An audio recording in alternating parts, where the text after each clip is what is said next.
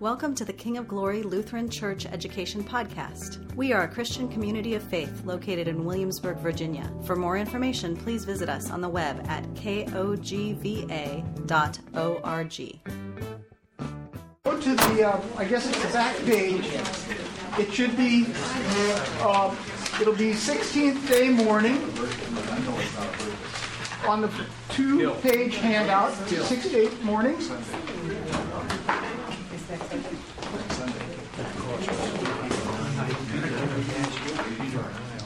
Together,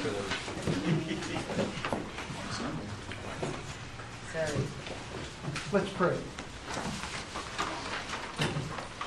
We start with the scripture, Isaiah 26, verse 9. Together. My soul yearns for you in the night. My spirit within me earnestly seeks you. For when your judgments are in the earth, the inhabitants of the world learn righteousness. O God, together. O God, give me today a strong and vivid sense that you are by my side, in a crowd or by myself, in business and leisure, in my sitting down and my rising. May I always be aware of your presence beside me. By your grace, O God, I will go nowhere today where you cannot come, nor see anyone's presence that would rob me of yours. By your grace, I will let no thought enter my heart that might hinder my closeness with you, nor let any word come from my mouth that is not meant for your ear. So shall my courage be firm and my heart be at peace. I steady your step when I recall that though I slip, thou dost not fall. Oh, o Lord, the desired of all nations, in the knowledge of your love and power, there is salvation for all the peoples of the earth. Quickly bring the day when everyone shall acknowledge you as Lord over all. Quickly bring the day when our earthly society shall become the kingdom of Christ. Quickly bring the day when your presence and the strong hand of your purpose shall be found not only in the hearts of a few wise and brave people, but throughout the nation, in the corridors of power, in the workshop, office, and marketplace, in the city and in the country. And whatever I myself can do toward the fulfillment of your purpose, give me grace to begin today. Through Jesus Christ. Amen. If that doesn't exhaust you, all in one breath. All in one breath, right. It's just an amazing, amazing. Well, you cannot imagine my surprise when I heard that King of Glory was going to provide copies for every family in the congregation of a diary of private prayer. A diary of private prayer has been in my family's life probably for 50, 60 years. My father had a copy of it. He tried to get me started on it. It just wouldn't stick. Uh, so, um, so what happened is that this book showed up from my father-in-law's library, and I started it. Um, in um, in probably the first notation was 2002, and there are several notations in it. Um, and then I picked it up again, and in 2017, on our sabbatical, I started working on it. Uh, that particular copy, and you'll see a copy of a picture of it in a minute, wound up on the top of my car on one rainy day. I had no idea where it went. The next day, driving on Green Springs Road, I saw this thing in the middle of the street, and it was a copy of mine. It was it was soaked wet. Uh, since then, it got mildewed, uh, uh, but but nevertheless, then I started using this book, and what I've done uh, is I have used this now probably for 18. Well, let's see, 82315. Um, so, so, for instance, this is what I've done on, on that page, I've, I've kept, I've noted every day that I've prayed it, along with maybe just a little notation, like on the 16th, uh, oh, 5 16 16, return from Salem to Williamsburg via Nellysford with Dakota and Julieta's Giannis, those are our goddaughters. Chris and Cynthia's 18th wedding anniversary, Caroline's confirmation yesterday. So that was, so I, I you know, those, you know, I've done that. Um, and then, um, as you see, on the 16th day morning, I've got notations in the column. So when I heard that King of Glory was going to be, I just went. Cr- I didn't go crazy, but I got really excited. I, I really, really did. And I went. I, I, I went to Tara and I said, "Could, could I I think this is for, um, no, I've solicited Bible classes before, but I, solic- I went to her and said, could I, could I do a couple introductory sessions to this incredible book? Because the treasures of this book are, uh, it took me a, a long time to finally realize what this would do for me if I prayed these prayers every day. Uh, and also, what I realized that as I came back to these prayers after a month, they always said something different. Yeah, because as you read, these prayers have got stuff in them.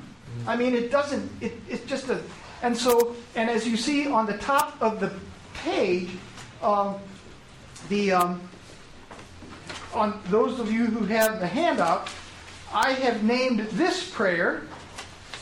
What have I named it? It all The love of Jesus. Can you see that in the last paragraph? I mean, wow! I mean, does he hit almost every aspect of our life in society, nation, community, workplace? You know that that Jesus should be should be there. Okay, so let's see. So 16th day morning, letting it work, and let's work on this. So I'm going to open it up to you. What did you find of particular note in this um, in this prayer?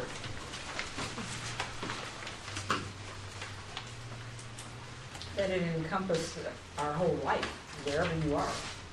Workshop, your office. Yes, and, and, and the first, see, it's really interesting if you compare the first paragraph with the last paragraph. Because the first paragraph, that theme, Cynthia, is spelled out in terms of me personally. And then that theme is spelled out in the broader community in the last paragraph. And um, I found that the um, that little snippet of poetry was written by Hugh Clough, C L O U G A, and I don't know who he is, but but he'll do that because, well, as we find out as I introduce you to him, we are going to find that this man uh, was an extraordinary scholar, a Bible believing, loving Jesus theologian, and someone who was recognized in his time both in Scotland, Britain, and the United States as a leading theologian and spokesperson, uh, where he circulated um, in the highest realms of academia in terms of theology. Um, and yet, these prayers are so down to earth and speak so very, very personally. Thank you, Cynthia. Somebody else.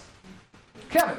He's very locked in on the presence and praying the presence and preaching the presence.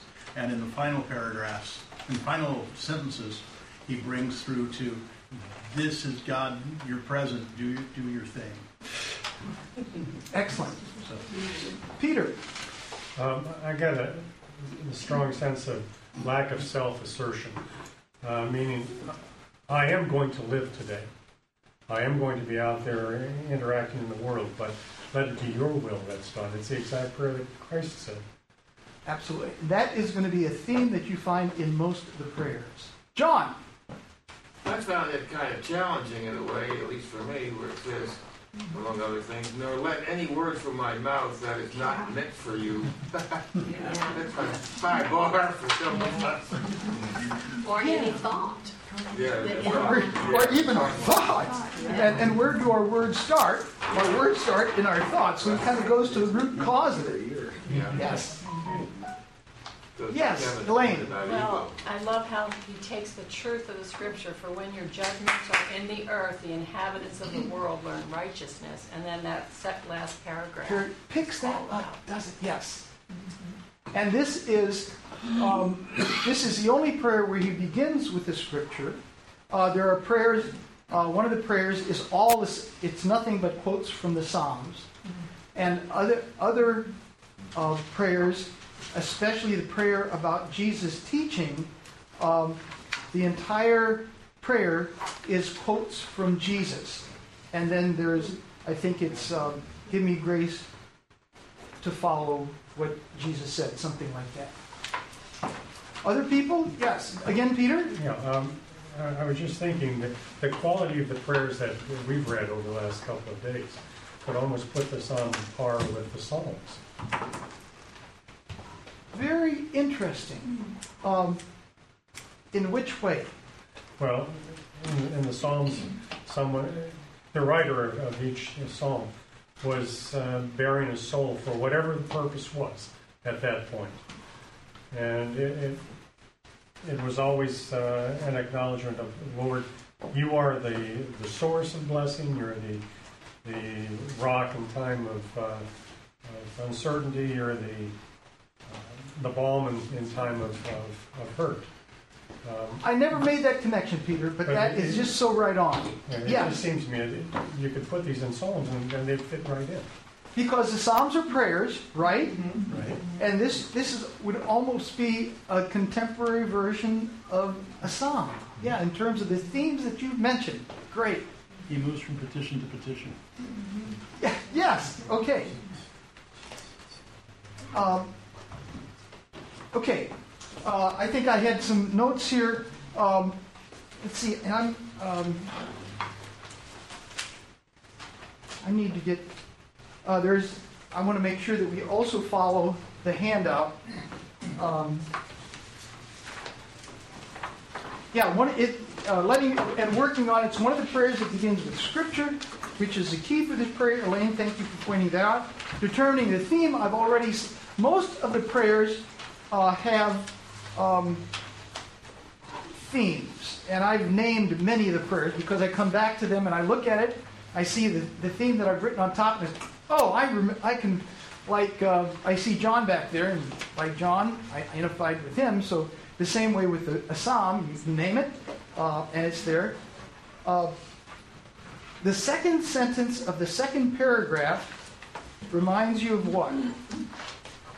Well, that's that all may know the love of Jesus. You know, it's, it's just really, it's really clear. Um, quickly bring the day when everyone shall acknowledge you as Lord over all. And when when we introduced uh, that all may know the love of Jesus, how how long have we been using that here? Three, four years. Three or four years, yeah.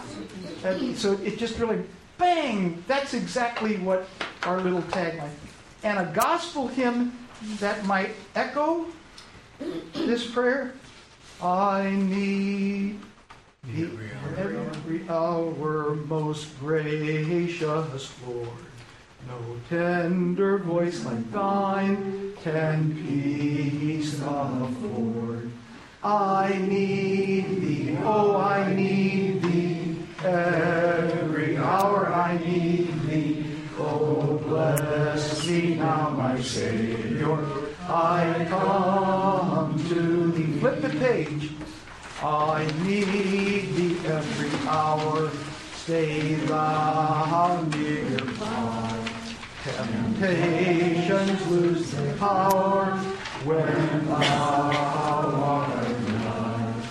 I need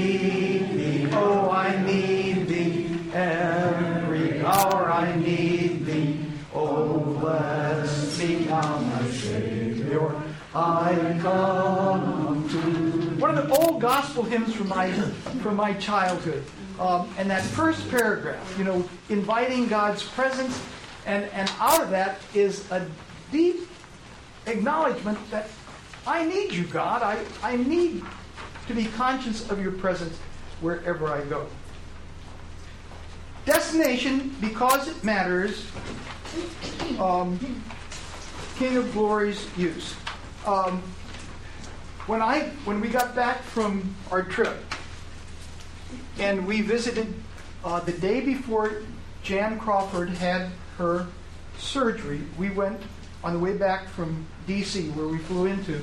Uh, we dropped by Jan and uh, Brad's home uh, late Sunday evening, and um, and uh, first she brought out their their copy of this new book right here. And then Brad said, "Oh, show Pastor the wrapping." And when I saw this, I went berserk. I mean, this is what a gift. And look at the let's see. In culinary arts, what do they say? Presentation. Yeah, presentation is everything. I cannot think of a neater presentation of underscoring our theme, destination, because it matters. And if there is one consistent theme in Diary of Private Prayer, it's the fact that we are not here forever. I mean, the theme of eternity comes again and again and again. And, um, and I can only imagine that um, as um, a person who lived actively in a worshiping community, he was away, aware of how death is part of our lives. Yesterday we celebrated Mim's life and ministry. Uh, when we got back from the funeral, I had an email from my sister indicating that our brother in law, Elmer, had passed away yesterday morning. Uh, he had been ill. He was my sister Carla's widower, uh, lived in Colorado Springs. Um, my sister Sarah, her husband John, and I went to visit him a year ago because we thought he was on his way to Jesus then. he had one of these wonderful, uh, but the last month, and then and then so um, destination. It does matter, you know. Yes.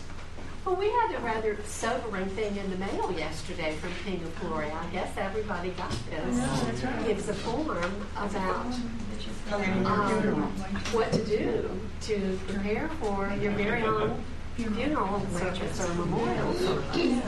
And I thought, wow, what a lot of work somebody did to put all this together and, and get us thinking about, you know, seriously. Do you want to know? Yes, Dale. I got it, and I thought they knew something I didn't know. Well, let me tell- I don't know what I don't. Larry, Larry McReynolds has promised to play the organ for my funeral. He shows up yesterday, and I said, "Is today the day?" and he said, "No, somebody bumped you today." so, um, so let me when we when I saw that letter, let me tell you how a pastor thinks. I thought, "Wow." Who said a lot of work? Oh, yeah. That's the same thing that I thought. And I said, I said to Judy, I said, this is an indication that with Nick here, with Tara taking over, that Pastor Harmon has time to do pastoral kind of stuff. And that letter is from a pastor's heart. You know, he's the guy that's got to preach the funeral. He's the one that sees us as we get older, getting one step closer to that time. So he's very aware of that. And as when somebody died and those plans weren't readily available, or when I had to sit with the family and they never thought about that, that is really hard work. But when somebody has done what he's asked us to do, it, it's such a gift to the pastor. I mean, if you love your pastor, please, please give him the benefit of your wishes. And especially for your children or your grandchildren, who's ever planning your funeral, what a gift to them.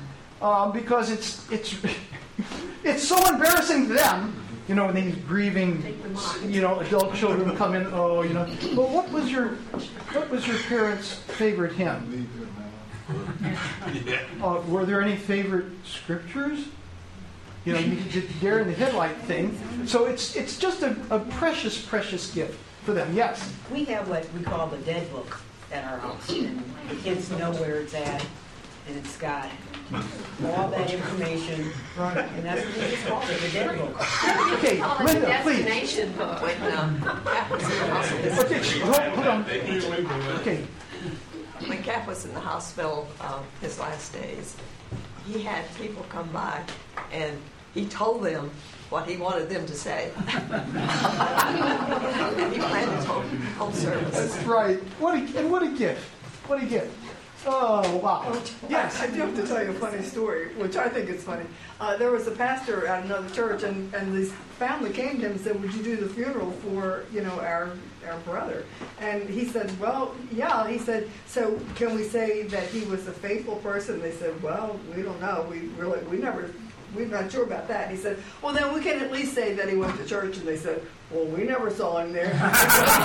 well, then can we at least say that he prayed? And they said, "Well, not really." And he said, "Give me something."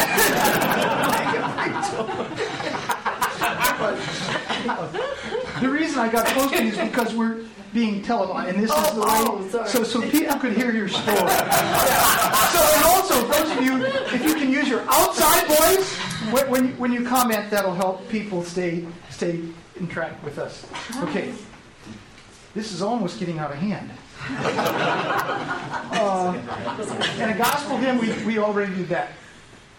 Um, that all may know the love of Jesus. Um, and there's, and then we've already talked about the present. We've talked about the presentation of this. Uh, and then let me get to my next.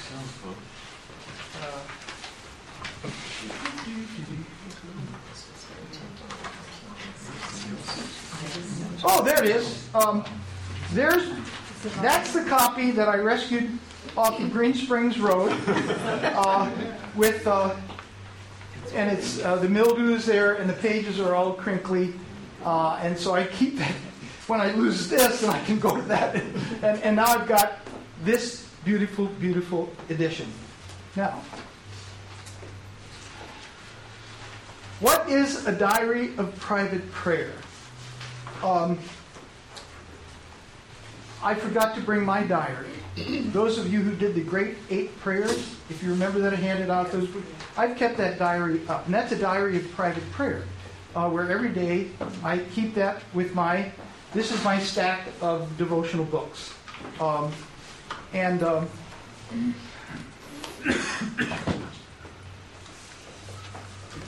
those of you who don't have a copy, but those of you who do have a copy, if let's turn to um, page IX in the very beginning, auth- author's note. This is this is a note from, um, and I'll read it for you. For those of you who have the book, you can turn to the very front of the book, uh, IX. Here are prayers for all the mornings and evenings of the months, and at the end of the book, two prayers which, when any day falls on a Sunday, may be substituted for others or else added to them. Listen carefully. These prayers are to be regarded as aids. They are not intended to form the whole of the morning's or evening's devotions or to take the place of more individual prayers for oneself and others. On the blank left-hand pages, such further petitions and intercessions may be noted down. The prayers are suited to private use, not to the liturgical use of public worship. So uh, there's no reference to Easter or the Advent or Christmas. Um, for me, that is um, that is filled by this book. It's a four-volume prayer book. It's called For All the Saints, a prayer book for and by the church. And um, I think some of you have heard the story of my getting serious about my personal devotional life, and this was part of that. Um, and uh, first time through this volume, the Monday after Pentecost 2003, June 9th. Valdez, Alaska on vacation with friends. So, so this book has been, and I've been using this on a daily basis since 2003. Four volumes, and you can see it's battered. But, but it's, again, the emphasis is this, this is intended to be an aid. But if this is where you're starting, what a great place to start. Uh, uh, we have portals of prayer. I think some of you probably use that. Um, and there are a variety of other devotional days for morning and for evening. Judy, did you bring your, uh, what, what she usually reads this to me? It's a night. moment of, of presence for women, but Phil reads it too. So it's not gender specific.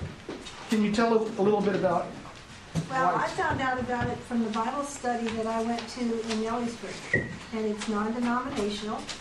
It's uh, got stories that this woman writes. Um, she takes things that happen in the, in her day and relates them to the spiritual walk, and it's very astonishing sometimes. and she's got the gift of humor. I mean, they, some of the stories are just hilarious. Talking about going to sleep with a smile on your face. Wow. Okay. Okay. Oh, what happened to this? Oh, there it is. Um, okay, so um, what is a diary of private prayer? This is his diary, and uh, the. There we go. Just help me know what's on the screen. Um, the language, the language. Uh, the, uh, the original, who has a copy of the original? Debbie has a copy of the original. I have a copy. Um, the language, the language. Um, John Baillie is a gifted writer, and his use of English, would you agree, is just gorgeous. Just gorgeous. And of course, whenever somebody starts tweaking with something, you are worried that the beauty of the language of the original is going to be messed up. Um, and I don't know, I don't think much has been lost. No. So, um, And I so- appreciate the way he um, includes women. In the original, um, it will, it'll say for all mankind, for all men. Now, you probably don't notice this, but. Um, I certainly do. I've got three daughters, yeah. And going through the new one, it's nice to say all people or men and women. That's right. It's much more inclusive. And also, there are words that are no longer used. The word fain, F A I N. Does anybody know what that word means? It means eagerly, uh, enthusiastically. Uh, and that is a word that's used at the beginning of one of the prayers when it says, um, we're talking about things that we need to do uh, to listen to his word. And the word fain is there, like, I would eagerly listen to you, eagerly that I help. So the word fain. Um, and then um, all the these and thous are gone. Uh, and uh, let's see.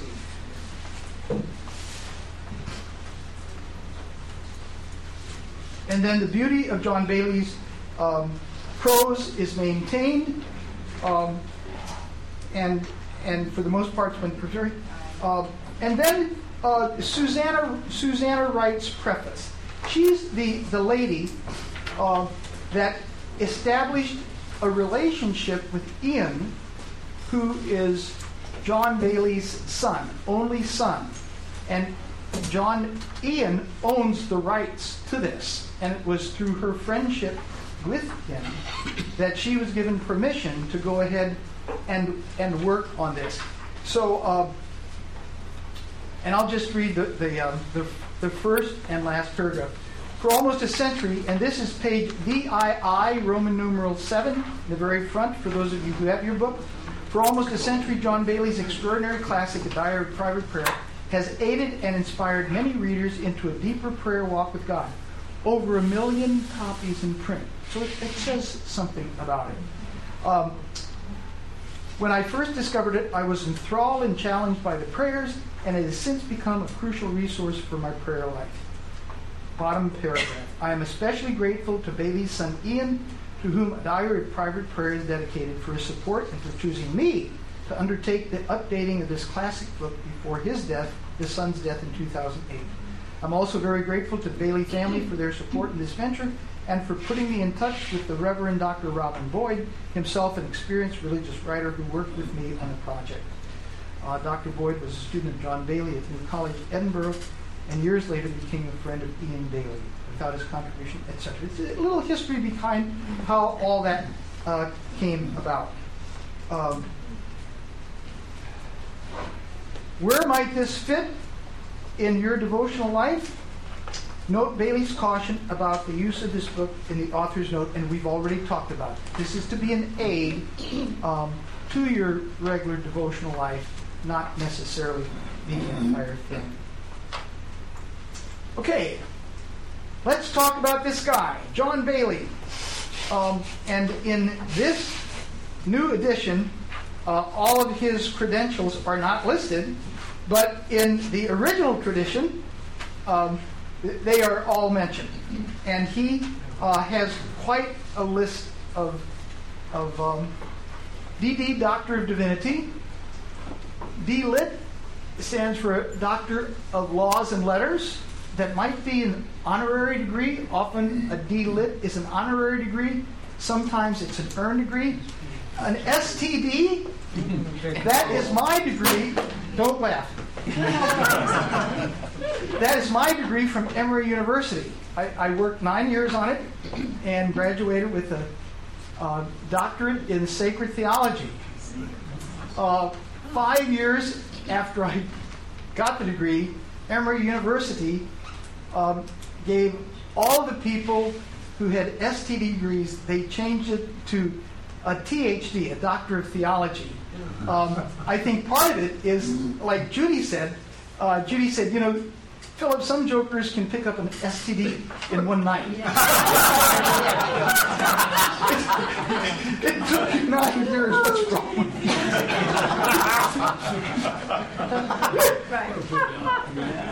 um, and it, the um, and again LLD laws and letters. Um, so very similar to it, but but he uh, in that initial, you know, was not ashamed to, to list it, and then um, chaplain to the Queen in Scotland. So this um, he was recognized, as I said, as, as a leading theologian and, and mover and shaker. Um, so um, his his uh, childhood. Um,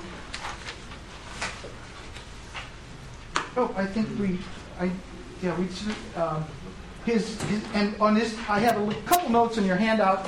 Um, he was born in manse, um, and his father was part of the Church of Scotland, um, and that in the 16th century uh, became Presbyterian. So heavily influenced by Calvinist theology. Um, he's one of two brothers. Uh, the brother uh, was also a noted theologian, wrote books, but in contrast to John, who evidently was quite a flamboyant, flamboyant character and was able to enthrall. Um, his brother was soft spoken, sickly, um, but they remained a, a, good relationship between the two of them. And his brother um, uh, taught, stayed at one place, taught their theology, published books, in contrast to John, who uh, had teaching positions uh, in Toronto and then in New York City and then back in England and Scotland. So, so John moved over. He is mentioned um, in the book A Time for Trumpets Scottish Church Movers and Shakers, published in 2005. I was looking for something that I could find some bi- biographical material on him. Wikipedia had very little on him, but in this book, uh, uh, there was about five pages where he is listed among other theologians in the Church of Scotland of the 20th century. Um, the author of that book, the compiler of that book, uh, was answering the question Is the Church of Scotland dead? And this person was saying no, because these movers and shakers in the 20th century had often, and, and he saw them often as, as being uh, prophetic in their, in their call for the church to return to Calvinistic principles. Um, and then, uh, then they became Calvinists, and um, in Calvinist theology, TULIP. So let's, uh, anybody familiar with the TULIP acronym that summarizes, uh, Kevin, why? I read all this stuff. I can't. I can't stop. It's a, it's a crisis. All who stuff.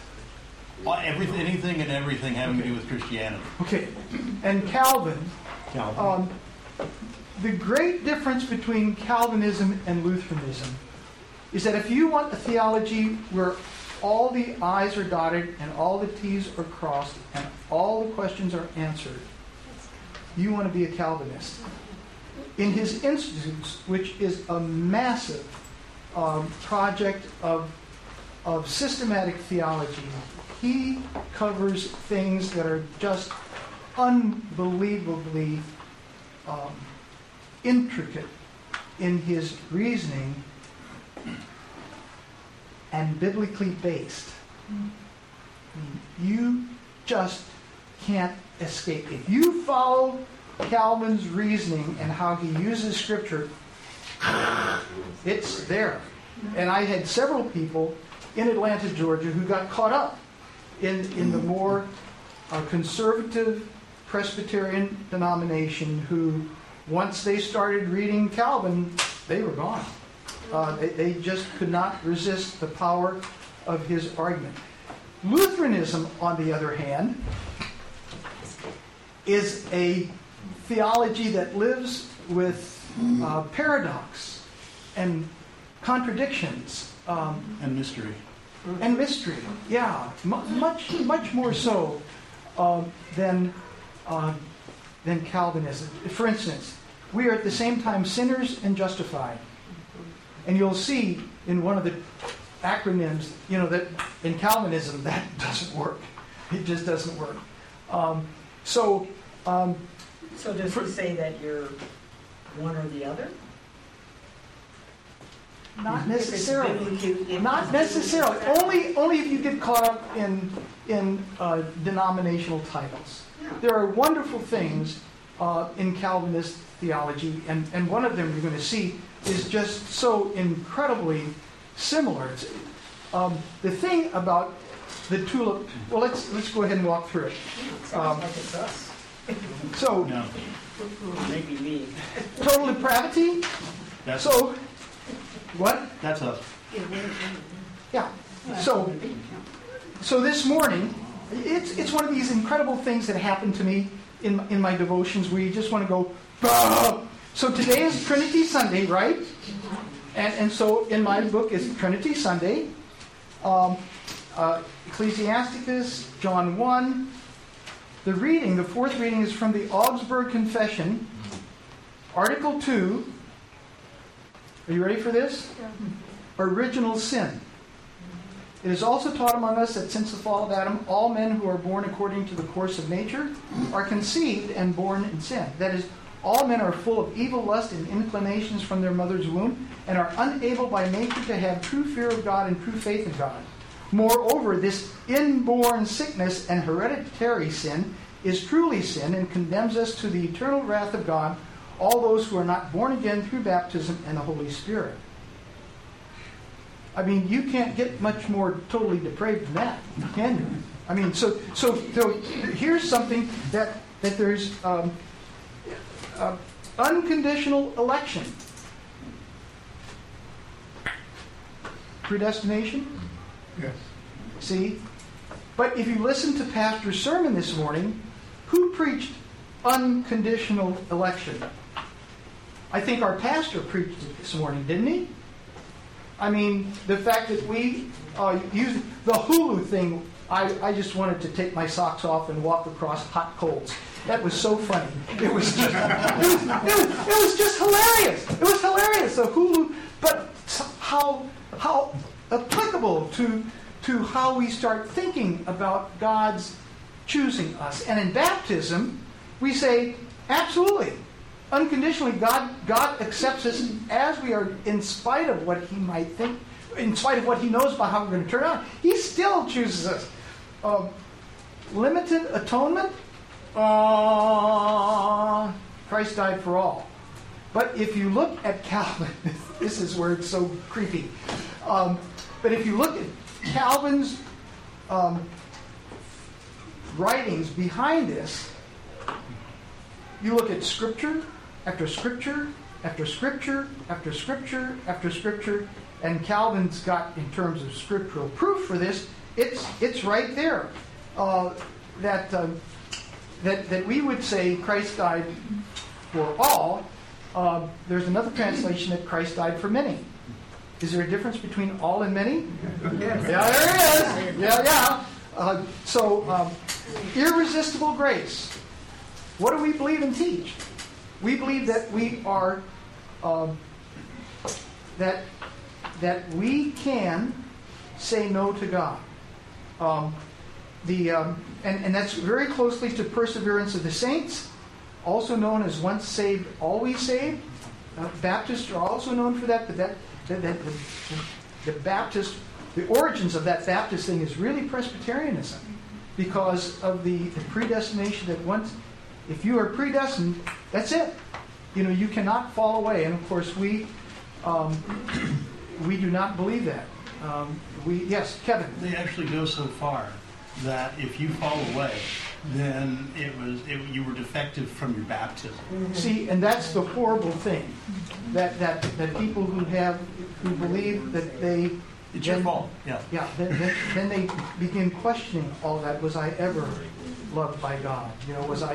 It, it can be a, and that's why predestination, and that's why Luther, knowing this stuff, that is why Luther emphasized that the whole doctrine of predestination is a doctrine of comfort. That that that um, God wills that all men be saved. That's His will.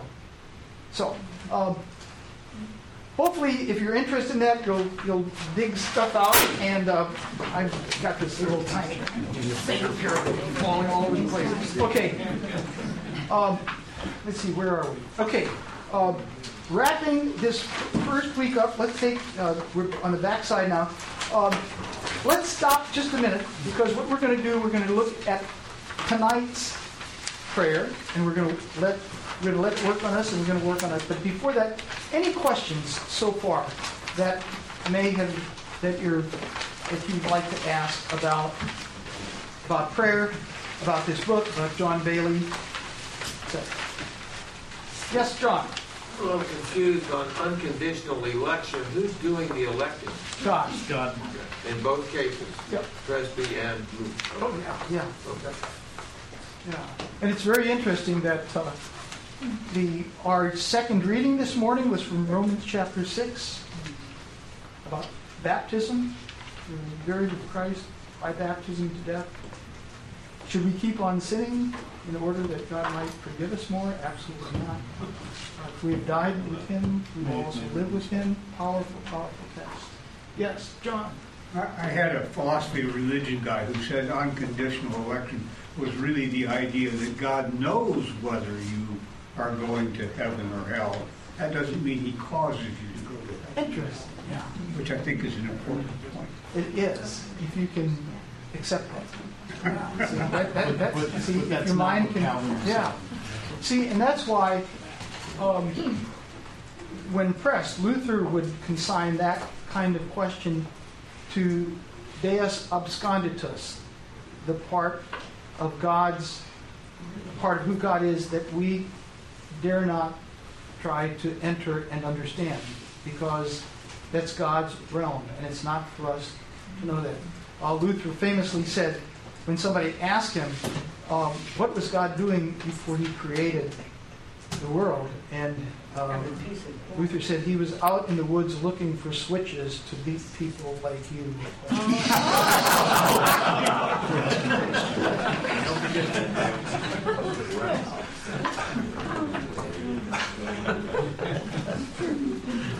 Other questions? No.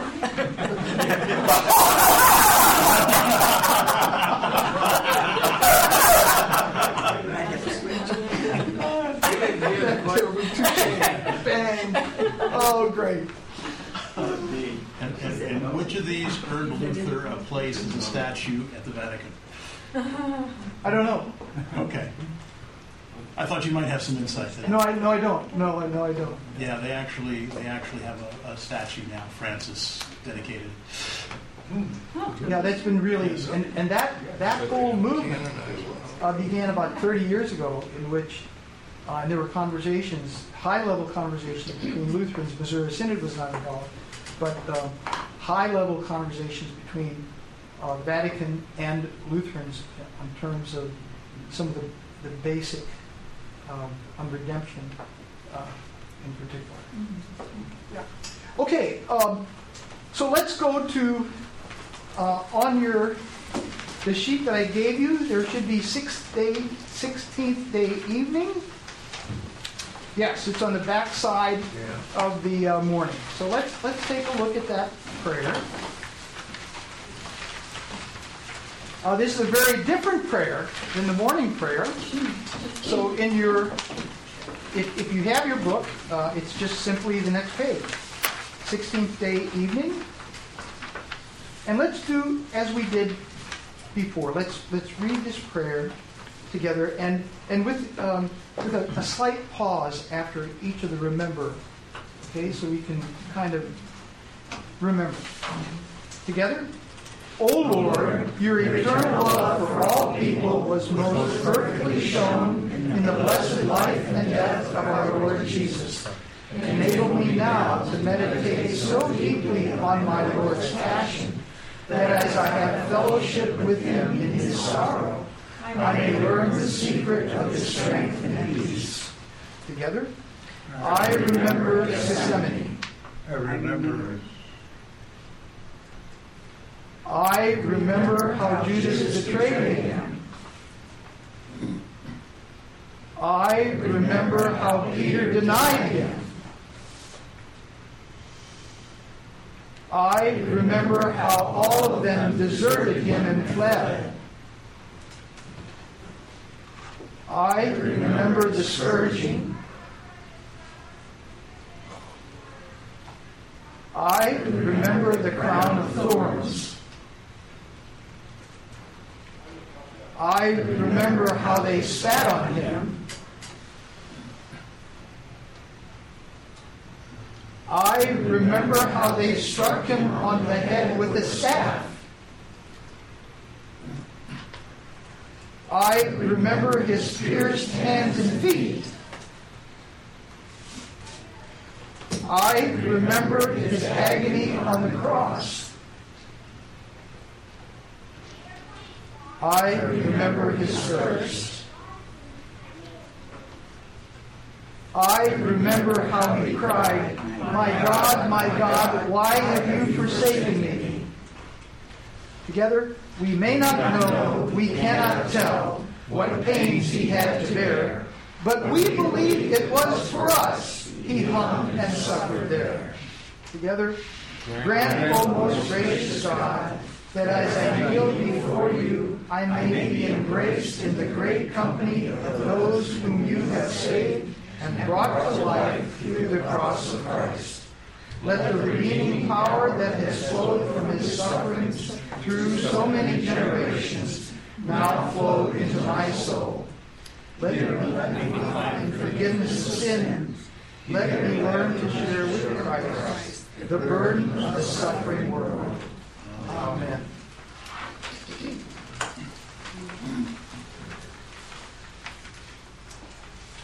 So, if you had to name this prayer or give it a theme, what, how would you name this prayer? I remember. I remember. Good? Do this in remembrance of me. That's part of our communion liturgy. Do this in remembrance. And here, it's it's you know we remember his his cross and passion. But here, whoa! You know, when's the last time you thought about nails going through Jesus' hands and his feet? You actually thought about that. I mean, this is this is so I remember. What other theme might come? He did it for me. He did it for me. Yes. Yeah. So powerfully. Uh, and yet that last sentence is a real that really grabs you by the scruff of the neck and says what? Hmm? We find forgiveness and let us help others find it. Yes. It's the same thing. Yeah. Here, let me learn to share with Christ the burden of the suffering world. I mean, suddenly, oh, it's just not me, but Christ suffered not just for me, but and then as a Christian, I'm called to to join Him in carrying the burden uh, Galatians chapter 6, verses 1 to 2. Bear one another's burden and so fulfill the law of Christ. That powerful, powerful. And those of you who remember that, the, that today's English version, that beautiful line drawing of the string of people uh, in a line, each, each in turn is helping the person in front of them carry the burden. You re- remember that line drawing? Maybe. That's in Good News, Good the Good News Bible. What did I say? No, I'm just telling you. Yeah, it's in the Good News Bible. Yeah, I, I maybe I thought maybe I misspoke. Okay, okay. So really, is this a good evening prayer? Remember the day. You know, It's a blessing. I mean, are these the kind of thoughts we want to stir up in our mind before we go to sleep? I mean, whoa, yeah, it's like yikes. Uh, I, I, I actually do think, I want to object, that I think the, the last line there is much more appropriate to a morning prayer because calls to action of an evening prayer are. Oh, yeah. Good. And and I would encourage you in your copy, you know, to make that notation. Would this be better for me to pray in the morning? So I, yeah. So, I go to bed feeling loved. that he did it. Yes. Yeah. Gene, what was your theme? He did it for me. Yeah, yeah, excellent. Really, really good. So I'm guilty. Okay, this week.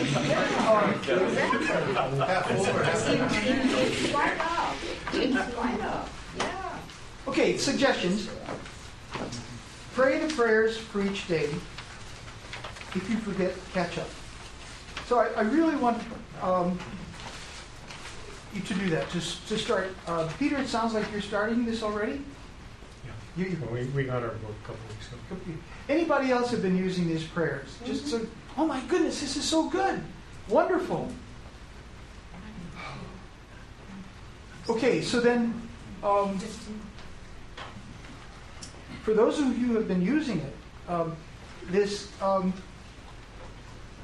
if you can drop down next Sunday, we will spend the first half of the class exploring your discoveries, insights, and questions. So for those of you who have been doing this for a couple of weeks, this is where I would invite you, you know, if you mark one of these prayers as especially meaningful, to come and be willing to share that with the rest of us. So we can make a notation, because what you see might not be what we see or hear in this particular prayer. I think it, it can be a marvelous way that we can encourage each other to begin that, that important task of, of exploring um, the depths of the um, the insights that these prayers offer. Uh, look for themes. Um, name the prayers. For example, I've named the six day morning that all may know the love of Jesus. Other names, the cardiac prayer. There are, there are two of those in which he really talks about the heart. Uh, in fact, my favorite is um, I have um, a genetic condition that's called ARVD, right ventricular dysplasia, which means that my right ventricle is, as my cardiologist he said, Philip, your your right ventricle is a mess. It's big. It's it, what you call an enlarged heart, and it says um, there's like four. Give me this kind of heart, this kind of heart, this kind of heart, and the last one. Give me a heart with great room in it. That's me. That's me. Uh, a Lenten prayer uh, in which, um, in and then a good uh, Good Friday, Holy Week prayer. You know, the one that we just read might be the, a Holy Week prayer in terms of remembering it. Um, a Trinity prayer. There is a wonderful prayer, and I, unfortunately, I should have identified it. But we'll find it in which Father, Son, and Holy Spirit. Three large paragraphs, one for the Father, one for the Son, one for the Holy Spirit. Just, just, just wonderful. Uh, a faith, hope, and love prayer, in which, um, in the prayer, deals with faith, love, and hope, and then the final paragraph is where it weaves those three together in kind of a non-ending perpetual motion circle that I've still yet to understand. Um, and then the Acts prayer, which stands for adoration, confession, thanksgiving, and supplication. And there's a prayer that has each of those just If you see it, it's just bang, bang, bang, bang. It's there. So, so do that. Uh, so, um, so next Sunday we will spend the first half of the class exploring your discoveries, insights, and questions. The second half of the class we will dig deeply, and, and I've got several prayers that I'm that I'm prepared to take us through on a, on a hopefully on, on a deeper level. The second half, um, and um, and I and prayers that I think need to be memorized. I've I've wanted to do that. I mean, the Muslims do what? The real. They memorize the what? They memorize the Quran. If these people, if these people can memorize the, the lousy Quran, which is just from from a literature standpoint, is just a bunch of never mind. But but really, if you compare our Bible with the Quran, from a literature standpoint, there's just absolutely no comparison. I mean, it's just you know, if, and how they memorize this mishmash of disconnected thoughts and ideas, it's, it, I have no idea. If they can do that, you know, and of course, if uh, I think who's the, it's Pastor Beck, isn't it? Isn't he the one that's always honest for memorizing stuff? I think, yeah, yeah. Okay. Um, in fact, he reminds me of my father. He really.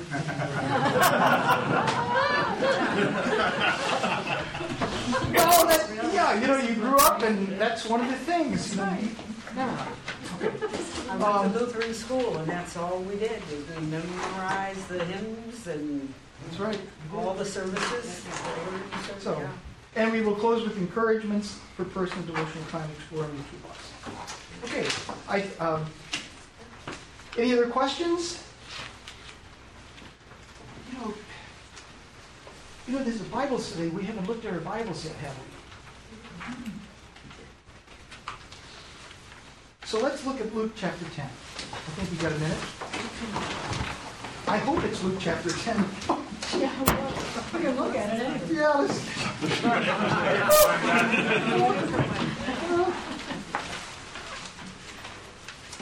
It's chapter 11. I was close. Oh, Oh, boy. close but no cigar. Uh,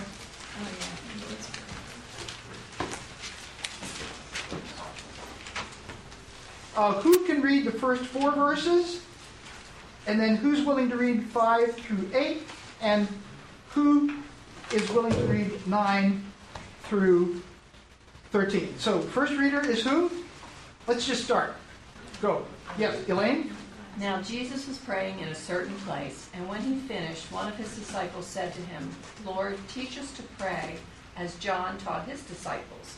And he said to them, When you pray, say, Father, hallowed be your name, your kingdom come, give us each day our daily bread, and forgive us our sins, for we ourselves forgive everyone who is indebted to us, and lead us not into temptation. Next. And he said to them, Suppose one of you has a friend, and he goes to him at midnight and says, Friend, lend me three loaves of bread, because a friend of mine on a journey has come to me, and I have nothing to set before him. Then the one inside answers, Don't bother me. The door is already locked, and my children are with me in bed. I can't get up and give you anything. I tell you, though he will not get up and give him the bread because he is his friend, yet because of the man's boldness, he will get up and give him as much as he needs. And wrap it up, someone? And I tell you, ask, and it will be given to you. Seek, and you will find. Knock, and it will be open to you. For everyone who asks receives, and the one who seeks finds, and to the one who knocks it will be opened. What father among you, if his son asks for a fish, will instead of a fish give him a serpent? Or if he asks for an egg, will give him a scorpion? If you then, who are evil, know how to give good gifts to your children, how much more will the Heavenly Father give the Holy Spirit to those who ask Him? And on Father's Day, our Heavenly Father is willing to give us, according to Luke, what? The Holy Spirit. In Matthew's Gospel, Luke, uh, it's just an name he will give you, but Luke's emphasis on the Holy Spirit points it out that are helping.